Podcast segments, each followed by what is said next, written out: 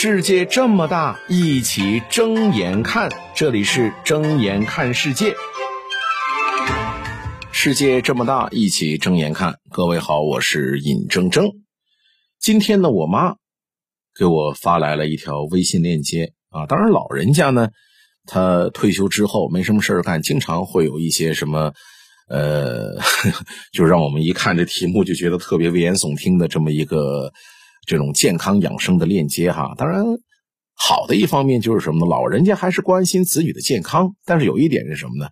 就是这些个的标题党呢，使得一些老人家呀，就是听风就是雨啊。比如今天我妈给我发的这么一个信息是什么呢？就是北大学者研究发现，经常喝牛奶，这会增加中国人肝癌和乳腺癌的风险啊。意思就是说呢，牛奶也不是什么好东西啊，别喝太多了，喝太多。容易呢，这个容易得癌症啊，等等等等了哈。呃，怎么说呢？这事儿呢，当时我就跟我妈说哈，我说，你看，先是海鲜，然后是肉类，现在又是牛奶了，那接下来会不会是水稻和小麦呢？看来这中国人吃啥都是错。那我妈就说，人家是北大学者研究的，这不会错哈。就是我想问，这个可信度能有多少呢？不是说。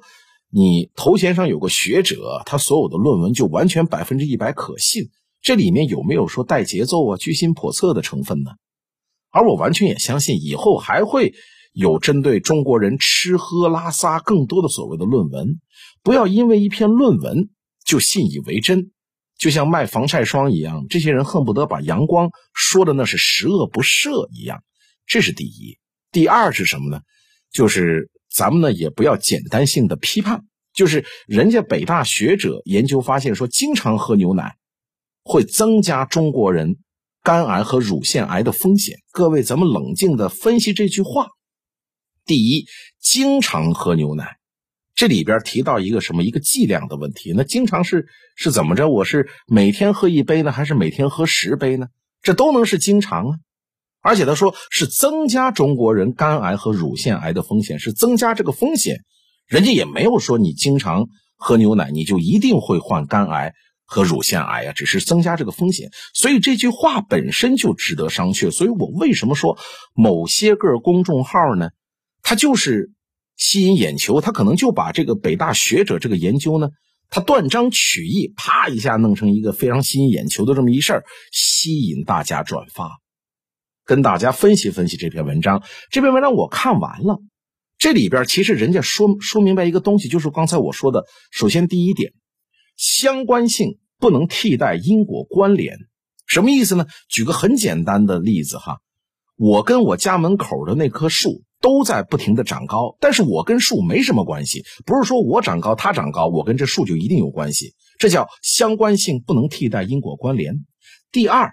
就是最关键的点了，什么东西都有个量啊！你说是对身体有益的也好，对身体有害的也好，你抛开剂量说好好处或者是坏处，这就是耍流氓。而按照平均数据来讲的话，中国人喝牛奶并不算多，这量不算太大。国外那是拿牛奶当水喝，国人的钙摄入量，连膳食推荐摄入量，就是成年人。这个八百 mg，老年人一千 mg 的一半都没到，这是应该适当的喝喝牛奶的，一天三百到五百毫升，到这个量里边，这是好处大于风险的。当然，你说像某些人一样，我把这牛奶当成水喝啊，我一天喝它个五升，你别说牛奶，你一天喝五升水，分分钟有些体质不一样的这些人也会水中毒啊。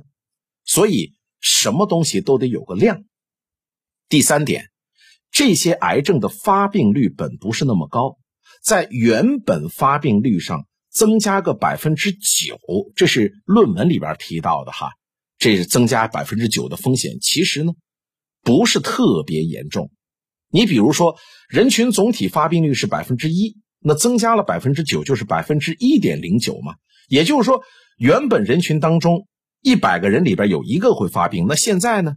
如果说你经常饮用牛奶，大量饮用牛奶呢，这个发病的几率就变成了原先一百个人里边有一点零九个人发病，你得要去这么看它的数据。